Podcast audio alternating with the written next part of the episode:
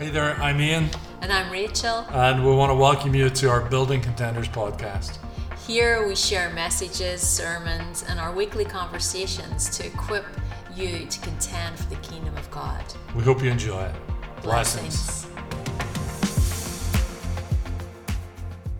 I want to jump in and just talk about apostles and prophets. And I realized just as I was doing some sort of final prep earlier on this afternoon. We spent the morning in uh, what was the the Anaheim Vineyard. It's now the dwelling place, and it's sort of like the mecca for all us charismatics, right? Without John Wimber being there, there would be no Toronto, no um, Catch the Fire, right? There'd be no Bethel, there'd be no Heidi Baker, there'd be no Randy Clark, all of that without sort of Wimber sort of stoking those fires of revival. So it was just really impressive to be in somewhere that was built at the hand of an apostolic father like Wimber. Um, but then coming back and realizing, like, even when I use the word apostolic, I feel like I'm going to have to explain myself because we don't really have a working definition of all these things just at the minute. I mean, I think I, I have some idea. Um, in, in my book about the fivefold, I, I write at the back of it that some people think that apostles are like Sasquatches, like Bigfoot. You know, some people believe in them, some people don't believe in them. Some people think they've seen a grainy photograph of one at some point, uh, but we're not really sure what it is their purpose would be. We're not really sure, you know, what they do, what they look like, and all that. And there's generally um, a lot of bad information out there. And, and it's kind of like that because it's only over the last 50 years ago, certainly our little niche of the church has recognized uh, the apostle gifting again. I mean, I think within historical Christianity, it has always been there through bishops, and you know, you know, the Pope himself is still the Bishop of Rome, and you know, has all these connections. But I, I'm not going to get into the church government piece. Um, all that to say that this is part of the reason I feel it's so absolutely important. That one of the things that apostles and prophets do is they build a foundation. And one of the things that foundations do is they give you limits. Now, that, that can be hard to, to stomach if you're going to say, hey, you don't put limits on me. You know, don't you dare. I'm limitless yeah, I, I think we need some boundaries at the minute. I think the loss of that foundational piece in the church has created a bunch of chaos. That it feels at the minute you can believe whatever you want, whatever you want. There's no boundary to it, right? You can say whatever you want on these comments. Like, trust me, we have to delete some people um, because there's they're boundaryless, right? There's these things that are unkind, that are not patient, that are not loving, all for the sake of whatever whatever it is but there's no boundary no limit to where to what it is we can say to people. We can believe what we want we can um, say what we want and it turns out we can even behave whatever way we want right? We can just behave whatever way we want without any boundaries and jesus will overlook it because that's what grace does. And and one of the things foundations does is it actually tells people no no you can't go beyond that so I, th- I think it's fascinating. I'm trying not to tell you everything that that that I think I know, um, but the, this this kind of I think I think reestablishing boundaries is really important. Um, but then we bring it, you know, and that's when apostles and prophets are working together. That's why it's absolutely critical that we're hearing from God and that we have the courage to actually enforce the covenantal boundaries of, of grace. I mean, prophets are not just people that are gifted in the in the gift of prophecy. That's people that are gifted in the gift of prophecy. You know, Paul himself said, "I wish you would prophesy." I wish everybody would prophesy. I wish you would all prophesy, right? I, I wish you would all prophesy. And this was right after he had talked about love, but and then going on to say, like, love is the most important thing, but I wish you would all prophesy. Um, but just because you prophesy doesn't make you a prophet. So, what is a prophet? Is a prophet the same as a prophet in the Old Testament? Is a New Testament prophet the same as an Old Testament prophet? Well, clearly not, because because Scripture says that the law and the prophets were until John.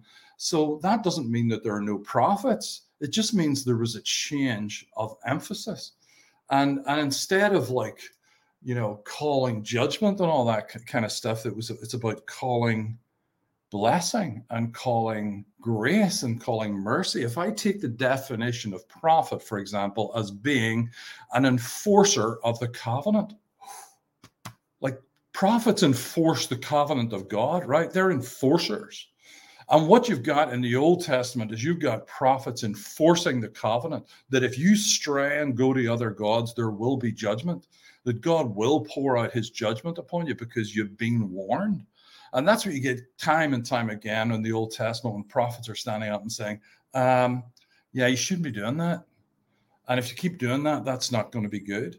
But then you've got in the New Testament, you've got these new breed of prophets who are enforcers. I mean, think about that enforcing a covenant of grace and love and mercy and victory. Like these prophets should be enforcing the covenant of grace and love and mercy, not casting California into the sea because there are sinners here. That's not like sinners has never thrown God off. It's about enforcing the covenant, the cov- this new covenant, this better covenant that says Jesus paid for it all. He won an absolute victory and paraded the enemy naked through the streets after after his death on the cross. I mean, you got to go. You got to read. You know, isn't it? I think it's Peter that talks about Jesus preaching in hell on on the Saturday. You know, on day two, he was he was crucified and then actually went went to Hades and and and preached there. You know, that was that was probably quite a message. And you can guarantee it wasn't a message of salvation. It wasn't a message of, you know, a come to Jesus moment. It was a message of this is what I've just done. I have conquered, right? So this this is what we're looking for. We're looking for these new covenant prophets to align and run with new covenant apostles. And it's interesting, the whole apostle thing, and this is where I have to try to not tell you everything uh, because we have limited time and you'd all get really bored. But but the word apostle isn't something I've heard it. Uh, I've heard it said that you know the word apostle was was a borrowed term from secular government. That may be true. I've just never uh, been able to really find a lot of data on that. And but but what I do know is that apostles were part of the Sanhedrin. They were part of of these Jewish rulers um, that would have some provincial, small city uh, Sanhedrin, small Sanhedrins, and then they would have the full Jerusalem Sanhedrin. And these apostles were part of the Jerusalem Sanhedrin, just under the rank of the patriarchs. And these these apostles, so when Jesus are calling these 14, 15 year old young men uh, to be apostles, they would have recognized that they're going to actually make judgments on scripture. They're going to actually bring some judgment. And this is what I think scripture scripture means. And the other part of the job was that they were the tax collectors. They actually collected the temple tax. So these young guys, that's that's why they were sent out. They were sent out in the tradition of the temple tax collectors, where they're sent out in twos. If you remember that piece, I think it's in Luke, where they're sent out in twos and they're told that they um, they, they can't take anything with them and you know freely you've received freely freely give. All that piece was part of jewish tradition. It's got nothing to do with charging for conferences. Um, but that was part of jewish tradition is that the tax collectors for the for when, when they were collecting the temple tax that's how they would be sent out. They weren't allowed to carry anything just so that they wouldn't be accused of stealing or say no no that was my rolex. That was my i had that rolex. This is not a rolex just to be clear. But so they so they wouldn't do that you know um, and that's kind of how they were sent out. And and it, and and that model was also based on this rabbinical model, this rabbinical model that you were supposed to close be close to your rabbi. And I don't know if you know this, but there isn't actually one Jewish like one Jewish teaching or one Jewish faith. Um, you know, even to this day, there's not what what there is. There's a bunch. There's there's scripture. There's Torah and there's interpretations of that. But basically, what you do is you follow in the dust of your rabbi. You follow the teachings of a rabbi, which is, you know, which was called a yoke in Jesus's t- time, which is when Jesus says, you know, come unto me, all you who labor and a heavy burden, and I will give you rest, for my yoke is easy. So it was called their yoke. It was the weight of their teaching that they would do it. And the idea is that you would be strapped together with your rabbi. And, and this was part, like the apostle thing has been part of a progressive revelation, I think, of what it looks like uh, to be a disciple and what it looks like to disciple people. That, that's why I think apostling is so important. It's it's the missing piece of discipleship. It's you know i think evangelists love the disciple people but i think it's the it's the follow me it's imitate me as i imitate christ. Like i think paul says that six or seven times throughout the new testament. I want you to do what i'm doing. And that was this rabbinical tradition. And the rabbinical tradition was you picked a, you picked an, a, a, a rabbi that you really enjoyed and you followed after that rabbi. And that cost time money energy all of those kind of things and also incredibly vulnerable for the for the rabbis and incredibly vulnerable for apostles. And and what you got is you got you got again the you know I think it's Luke who tells us in the book of Acts that they continued steadfastly, and he tells us what it is, but he says that in the apostles' doctrine. We don't know what the apostles' doctrine was or is. We, we've no clue what it was or is. What we know is that based on that tradition, that you're going to follow after someone who actually speaks to your heart. You're going you're going to be able to follow someone who's who's speaking your language, your tribe, if you want. In, in Irish, we we use the word clan for family, and and clan doesn't mean the nuclear family. It means this sort of group of people that share um, a, a, a spiritual DNA that actually share this spiritual DNA with each other and they're going to run together and they're going to covenant together and all of that kind of stuff. So, so that's what we get to do. Apostles get to bring their teaching and their yoke and say, "Hey, this this is what I believe. You you don't have to believe that, but I'm inviting you to come and follow me like come and follow me. That was jesus's model. Jesus's model wasn't you need to do this you need to he's like I, I, want you to follow me that the agency is actually on you. You get to decide how close you want to be. You get to decide whether you want to be part of this clan. You get to decide all of these things. And there wasn't this sort of like apostle model of someone walking into a church and saying uh, i feel the lord saying that i am now your apostle. That's not a biblical model. That's kind of kind of a an abusive model. Um, and I just thank God that we're, you know, that we're starting to see, like, thank God we are starting to see the variety of apostles and prophets emerge. That what we've had is we've had, like, I don't know how many years, 50 years of these mega apostles. You know, Paul talks about super apostles. He's doing it slightly tongue in cheek, but uh, you know, our, our perception of apostles and prophets is that you need to be like some of the most valuable people to me. Like you need to be Bill Johnson and have, you know, 5,000 churches and be charging $50,000 to come and speak somewhere. And you need to be having this big movement behind you and you need to be pastoring a church and you need to be doing this. And then the other thing is if you're a prophet, then you need to be a little bit edgy. Nobody needs to like you that much. And it would be great if you were someone like Patricia King, who who everybody loves, I have to say. Um, and those are kind of the models we've had of apostles and prophets. And that's not the New Testament model. The New Testament model is whatever happened to Matthias, right? The New Testament model is like, what, what about these prophets? Were they even named? Like a couple of them were, right? But but were, did people even know who they were? That it, and it's because it's not about some sort of false humility of like being nameless and faceless and oh no no i'm just it's not about that. It's actually about there should be a proliferation of people with boundaries that they've set boundaries and are inviting people to follow them. That's kind of what we need. The word pastor appears once in the new testament. The word apostle appears appears way more than that. But but here's here's the bit. It's the functioning together so, so sometimes, so fivefold, right? The gifts of Jesus in, in Ephesians 4.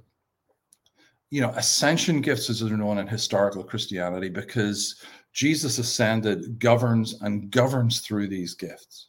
That, that's kind of how he governs. Not governing through presidents and um, kings and queens. He actually is governing on earth at a, at a very sort of, you know, Paul talks about it in, in Corinthians 12, the unseemly parts of the body.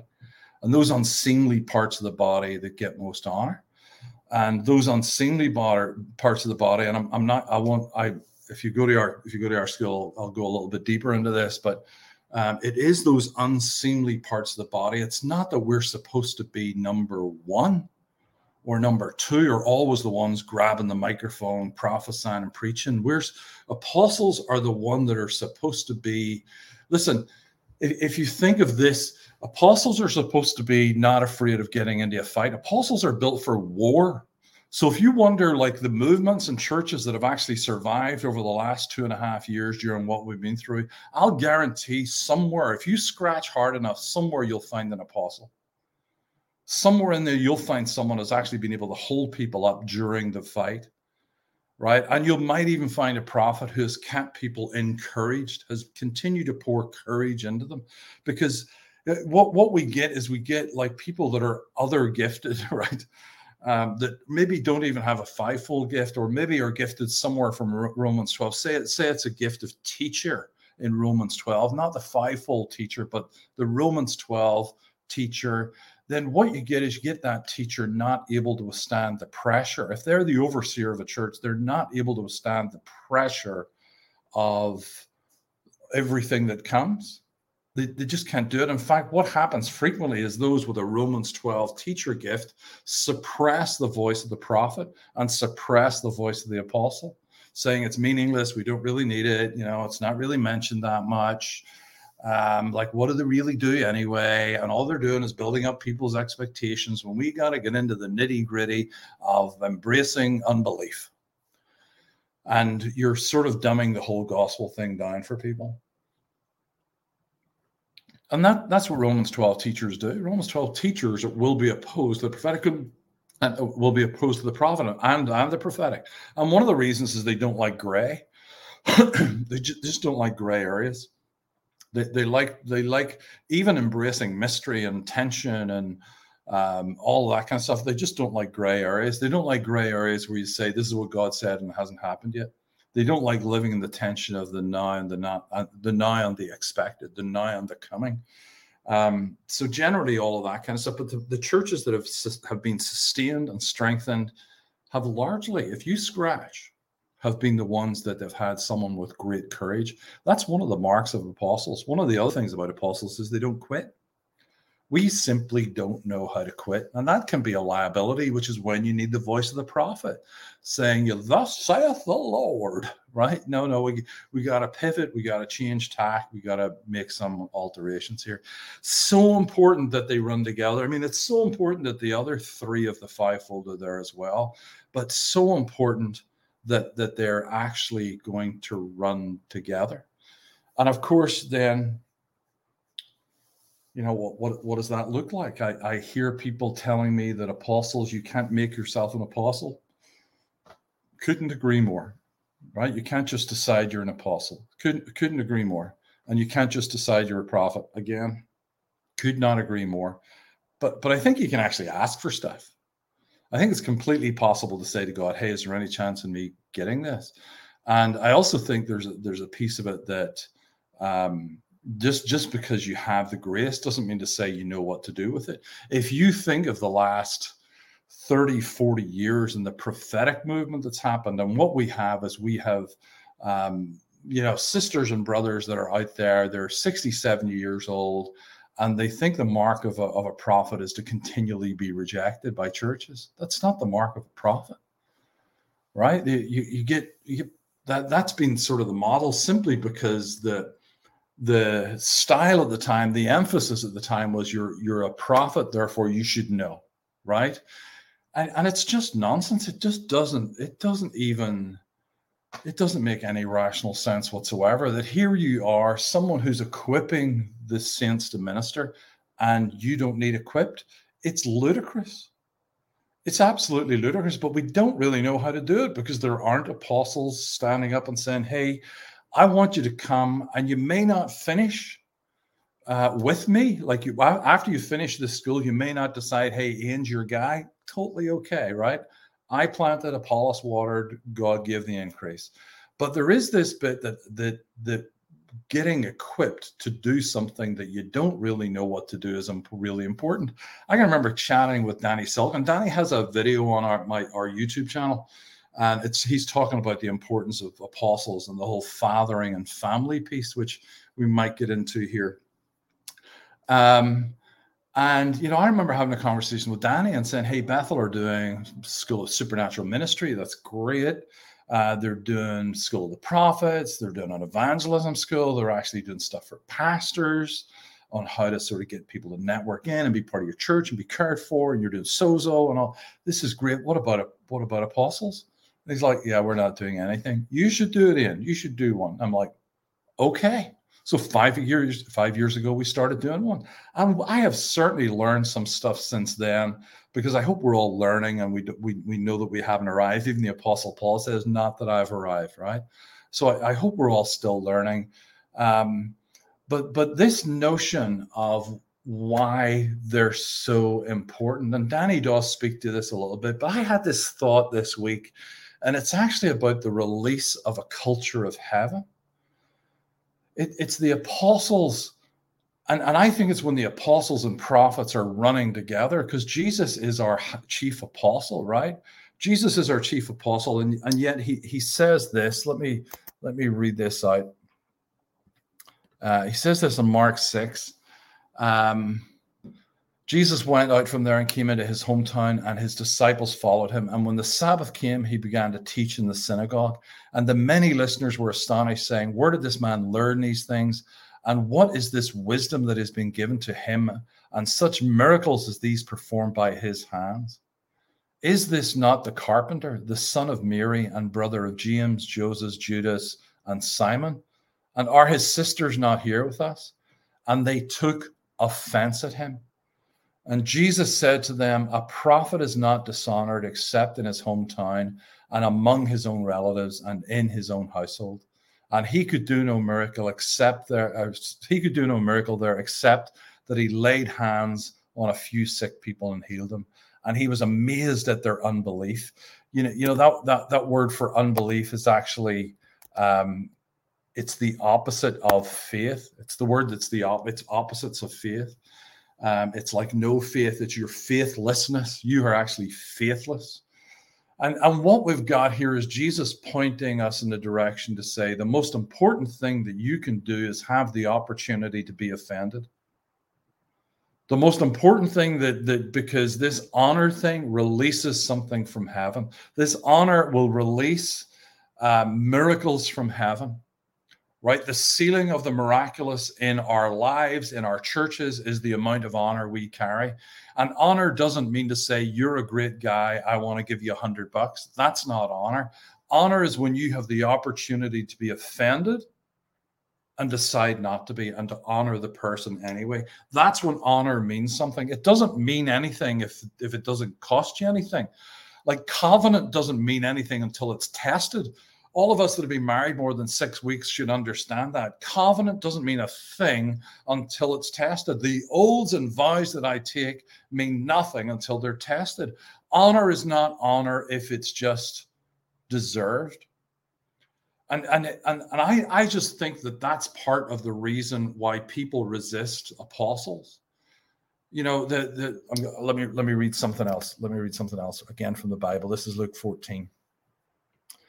Um, now he began, this is Luke 14, verse 7. Now he began telling a parable to the invited guests when he noticed how they had been picking out the places of honor at the table, saying to them, Whenever you're invited by someone to a wedding feast, do not take the place of honor, for someone more distinguished than you may have been invited by him. And the one who invited you, both will come and say to you, Give your place to this person. And then in disgrace, you will proceed to occupy the last place. But whenever you're invited, go and take the last place. So what so that when the one has the one who has invited you comes, he will say to you, friend, move up higher. Then you will have honor in the sight of all who are dining at the table with you. For everyone who exalts himself will be humbled, and the one who humbles himself will be exalted. I, with everything I believe, with everything I am, I, be, I believe. Revival is stopped because we don't know how to honor the man or woman of God at that moment. So God will always choose a man or woman to move on. And because we think, ah, they're not all that, isn't that the carpenter? Isn't that that guy who's actually, you know, I mean, it's interesting in, in the Mark piece, they don't say that he was Jude, that he was Joseph's son. they're actually saying that he was illegitimate. We don't know who his father was by referring to him as Mary's boy.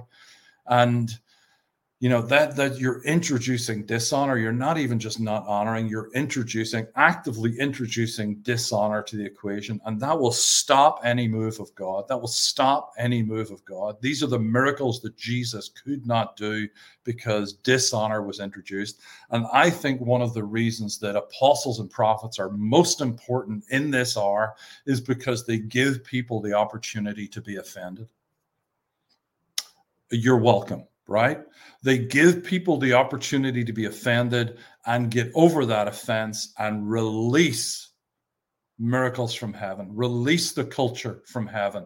You understand that in the culture of heaven, people are not sitting around waiting to see. The, so the, the Father speaks, and they're not sitting around waiting to see what other people think of it.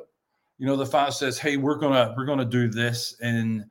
Throughout the earth and you know you can feel it. You if you've got any sensitivity to the spirit at all you can feel that god's about to do stuff right? You can feel it. In the next year two or two or three years you can feel that something incredible is about to break through right? And you know i believe i'm i'm prophesying what a, a, a prophecy uh, uh, that, that I heard that I believe it will move from the left to the right. I think God is going to do something uh, incredible amongst those who have been the enemies of God. I do. I believe those that have rejected, like we're in the U.S., we're certainly in this battle of, of secularism over, um, you know, Christian biblical principles. I believe not just uh, not just amendments to, to but actual actual values of Scripture, and and and what we have is we've got this tussle that's going on, and at some point, God's going to and say, you know what, I'm just going to take over here. Just I'd like to take over. You can feel that that's happening, and and part of the reason that it's it's it's exciting is because I can also tell that God is is actually strategically aligning apostles and prophets. You can watch it happening, and some of the old school ones they'll they'll have to move on out like some of the ones that refuse to learn refuse you know god god can deal with them as graciously and lovingly as he can. Uh, they're they're going to move on out. But there is this kind of sense that god is going to break through. And it's the, you know for for that to happen i think we really need solid mature healthy apostles and prophets who at least have had a conversation about what it looks like to run together, who at least have had some training, had some input into their lives to say, hey, um, I think we have answers. I think we have answers. We, we, were at, we were at church today, and it was this whole notion of being, you know, being aliens that that instead of you know instead of being a land or a nation or a city or a region or whatever where everybody thinks like us and values the same as us we're actually aliens. We're we're, we're not familiar with the territory. And i even wonder how much of that is you know of course i, I get all it's, it's all about me at some point but you know it, it is this being a foreigner in a in a foreign land um, that that obviously we know a little bit about and what does that look like? What does it look like? How do you how do you react? How do you influence and all of this? And i think god is just positioning us in an amazing way for the for what's to come. So um, i would love you to join us. I'd love you to if you if you listen it's you you don't even have to know. I mean the reality is the whole apostolic and prophetic thing. If you're walking in under the grace if you're yoked with an apostle that's really important that you're trained to do that. It's really important that you're trained in those values and know how to do it. Because really, what we need is we need apostolic politicians. We need apostolic people in every. We need apostolic business people, right? You know, I'm, we're even starting to do something with you know apostles and entrepreneurs here with a couple of sort of trial groups because I think God, I think God is just going to like explode in all these arenas and give people the greatest opportunity to wash feet in all their in all the spheres of influence they have. Not to lead and climb mountains but actually the greatest opportunities to tell kings their dreams uh, to interpret the dreams of kings and help them become everything that god has intended them to be. So i'd love you to come be with us for the next nine months. And uh, if you have any questions please feel free to write them down here so we're meeting in San Diego. Thank you. We're meeting in San Diego. Uh, we start in October. Registration finishes August 31st. Uh, we can put a link up somewhere. Uh, registration closes August 31st because we're going to do some stuff together over September, even if it's um, even if it's just being online and doing some Zoom calls to get some basic stuff out of the way, so that we can jump in and not just do a hey, welcome to another skill. And we're actually doing some different tracks. We'll be together for a lot of the time, but we're going to do some little breakout tracks, the for apostles and and the apostolic and for prophets and prophetic and all that kind of stuff. So that's what we're going to do. We're going to be together most of the time, but we are going to um, learn as we go. Um, we're, we're going to actually, yeah, there's the there's the jump form right there. We're going to learn as we go. And that means we might have to take little detours along the way so that if an issue comes up, then we're going to do it. But we're going to do it in five modules every other month here in San Diego, which means if you're in the Midwest, you're in um, the northern part of the US, you get to be in glorious San Diego uh, in December and February. And that, that's amazing. So. All right. Well, thank you for joining me.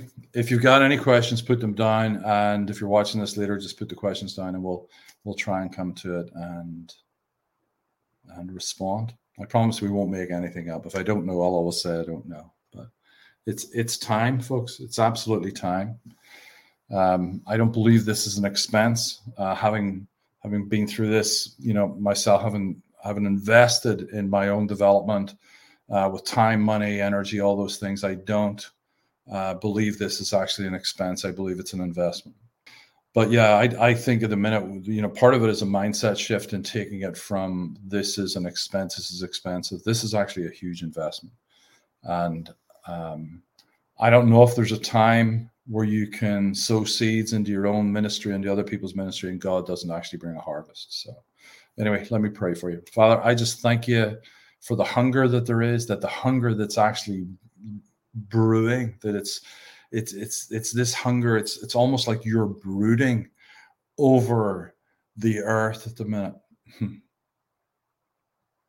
that you're brooding over the earth as a mother hen would brood over her chickens that your wings are there and that you're you've got us actually snuggled in because you know that there is a time of release coming that there is a go word, there is an execute word uh, that is that is coming, and just like that time you were brooding over the the the deep and the darkness, right, the abyss, as you were brooding over that Holy Spirit, it feels like that's exactly what you're doing at the minute. You're brooding and vibrating and energized by everything that's about to come because you know the greatness that's about to be released on this earth. Lord, I pray that you would bless us and keep us. Make your face shine upon us and give us peace. In Jesus' name. Amen. All right. Blessings.